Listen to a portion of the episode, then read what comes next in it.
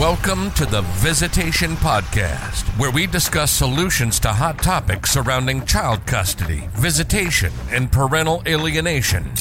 The purpose of this podcast is to offer tips and tricks on how to successfully navigate high conflict custody battles and discuss how to avoid argumentative situations that can hurt the child. We want to hear from you. If you stay tuned to the end of this podcast, we answer one question from our listeners. To submit your questions, send a message to us on Twitter at VisitationPod. And now, with over five plus years of experience and knowledge in navigating a high conflict custody battle, your host, Nicole Daniel. Nicole Daniel. Hello, and thank you for listening. My intention is for this podcast to reach listeners like myself who had no clue at the beginning of their high conflict custody battle on how to proceed. Even if this is the only episode you listen to, I hope you take something away from this that can help your specific situation. So let's get into it. Today's episode is about communicating with your ex. Last month, I was in a five day boot camp, which involved me stepping into my power and being of service to others. I joined this Facebook group and then I typed up an excerpt about myself with my picture.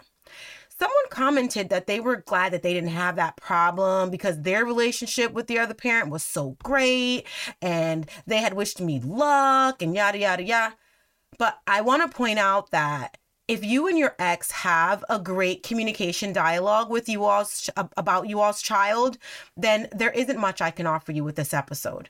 This episode, this podcast is for those who find it difficult to communicate unable to find common ground, constant and seemingly unnecessary bickering back and forth, or if you are at the start of your custody dispute and you want to increase your chances of winning, then this entire podcast is for you. And I say increase your chances because nothing is 100% guaranteed in life, but you can definitely do some things to present yourself better to the courts.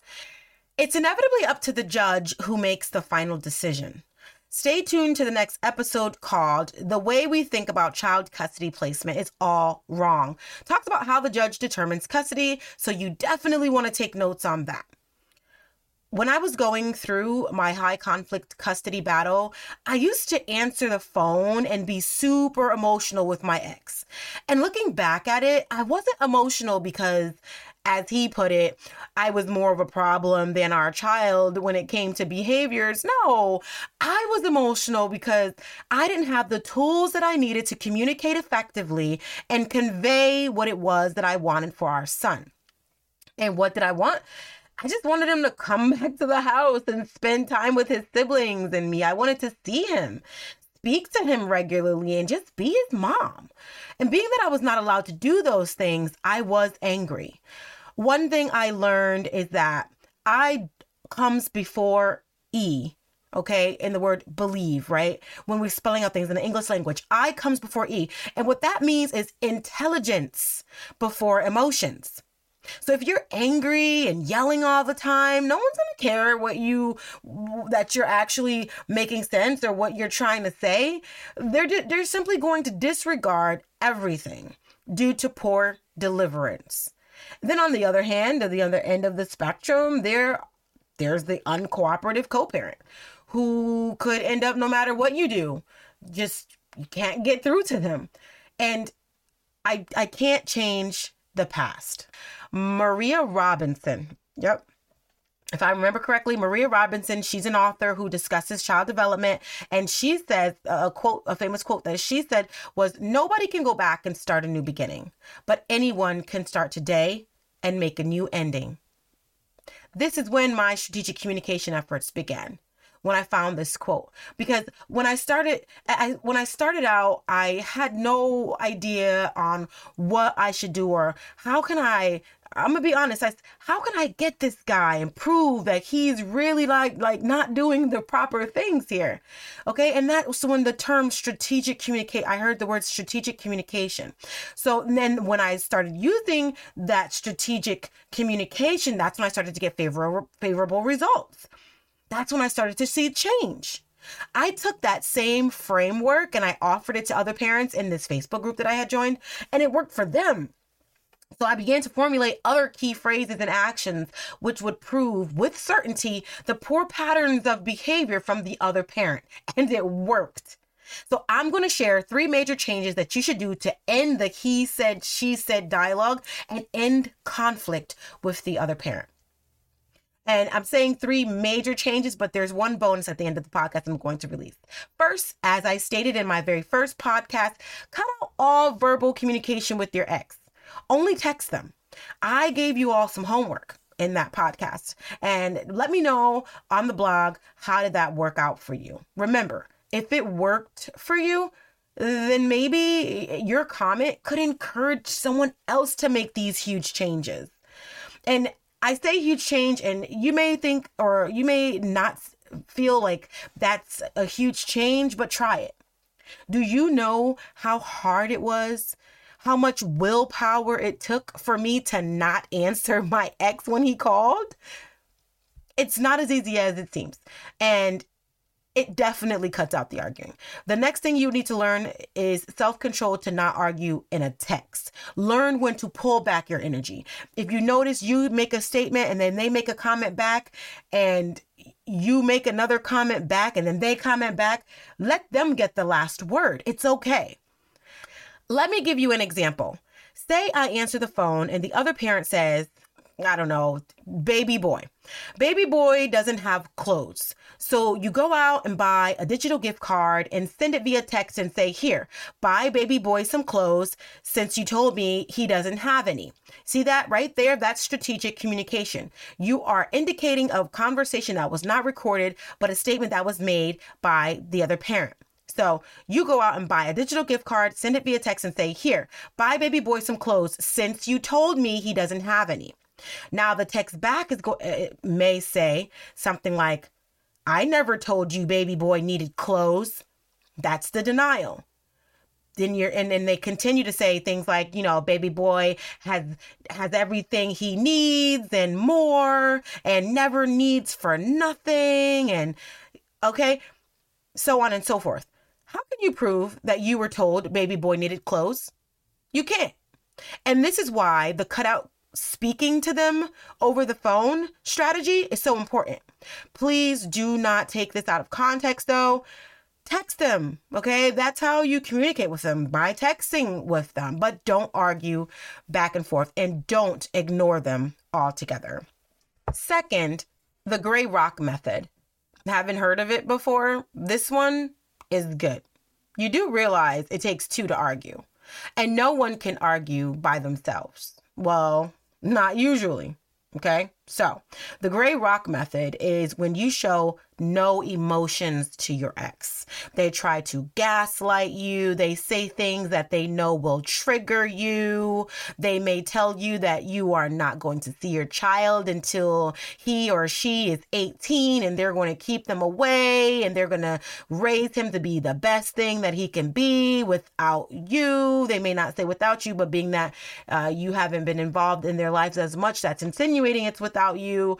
And this may be a trigger for you to know that someone could keep you away from your daughter or your son. Um, but gray rocking them, you become as disengaged and uninterested with what they're saying as possible. You understand? Pull back your energy from them. And what you'll notice is with them losing that control uh, over you to trigger you, you'll have less conflict with them. They'll and you'll gain more control over the situation. Finally, the KISS method. KISS uh, stands for keep it short and sweet or keep it simple and short. Okay.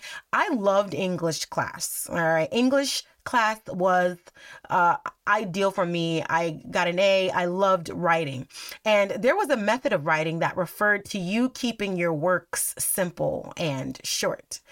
Well, uh, going through the situation with uh, custody uh, and having to deal with high custody, high conflict custody uh, situations, I developed this method to keep it short and simple with communication with your ex, with my ex. Okay, so text messages should be short and concise, straight to the point, and only about your child. It's not about what he or she did to you in the past. It's not about, oh, my ex is psycho, my ex is crazy. No, because there are different personalities that you have to deal with. And unfortunately, if there's two dominating personalities, there's going to be a clash there. Okay, it's not about because and, and they may not be for you, but they might be for the next person. And you wish them well. And you don't um just because the relationship between you all didn't work out, wish bad on them or make it difficult for them to communicate with you. That is not the mature uh, co-parenting uh, positive co-parenting right way. That's not the way. It's not the correct way.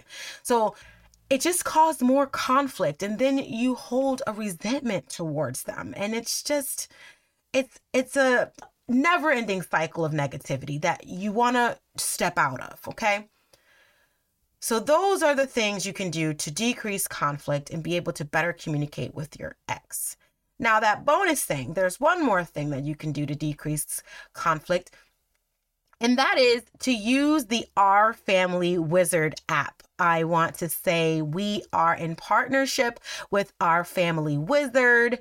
This is the leading app for a more peaceful co parenting experience. You can streamline your parenting schedule, shared expenses, and communication with the number one court recommended. Okay, the only court recommended co parenting app. Okay, with this app, as far as shared expenses. So, on the parenting plan, say you have to split travel expenses with your ex 50 50 in order for you to see the child, and you spend, I don't know, $400 for a plane ticket. And so you upload that, that plane ticket to the our our our family wizard app and when you upload it your ex can see the receipt and then when it's reimbursed then you can click the button that says reimbursed it's that simple. Visit my website, read the blog for more ways to help you navigate your high conflict custody battle at childvisitationhelp.info. That's right. We got a new site up. It's awesome. Take a look around. Childvisitationhelp.info. Click on the Our Family Wizard menu at the top of the page and click on the banner or the link, and you will be redirected to the website to download the only app trusted by 1 million parents and professionals. As promised, a question from one of our listeners. So, a gentleman asked for a friend and said, A friend of mine child isn't in the courts, but one parent won't allow the other parent to see or talk to the child. There's no record of any abuse or anything. They just flat out refuse to let the parent do anything with the child. What should they do? They haven't lost custody or anything. Well, I say in this case, take them to court file a petition for custody, and with custody comes visitation. Unfortunately, there was no state attached to this question, but this goes across all states and in every location. When one parent does not allow you to see the child or comes up with any form of excuse, it is always good to get an attorney and petition the court for custody and or just simply visitation. The truth of the matter is this it's not the lawyer's job to care whether you get your child back or not. They're not your family, they're not your friend. Dealing with you is their job. You must put the footwork in. You have to take accountability. They simply have a case to present to the court, and you are their client. It is inevitably up to you to co create the perfect defense with the attorney so that you can win. If you don't agree with or understand something, ask questions. And you've reached the end of this podcast. This is Nicole Daniels wishing you the very best in the rest of your week. Be well.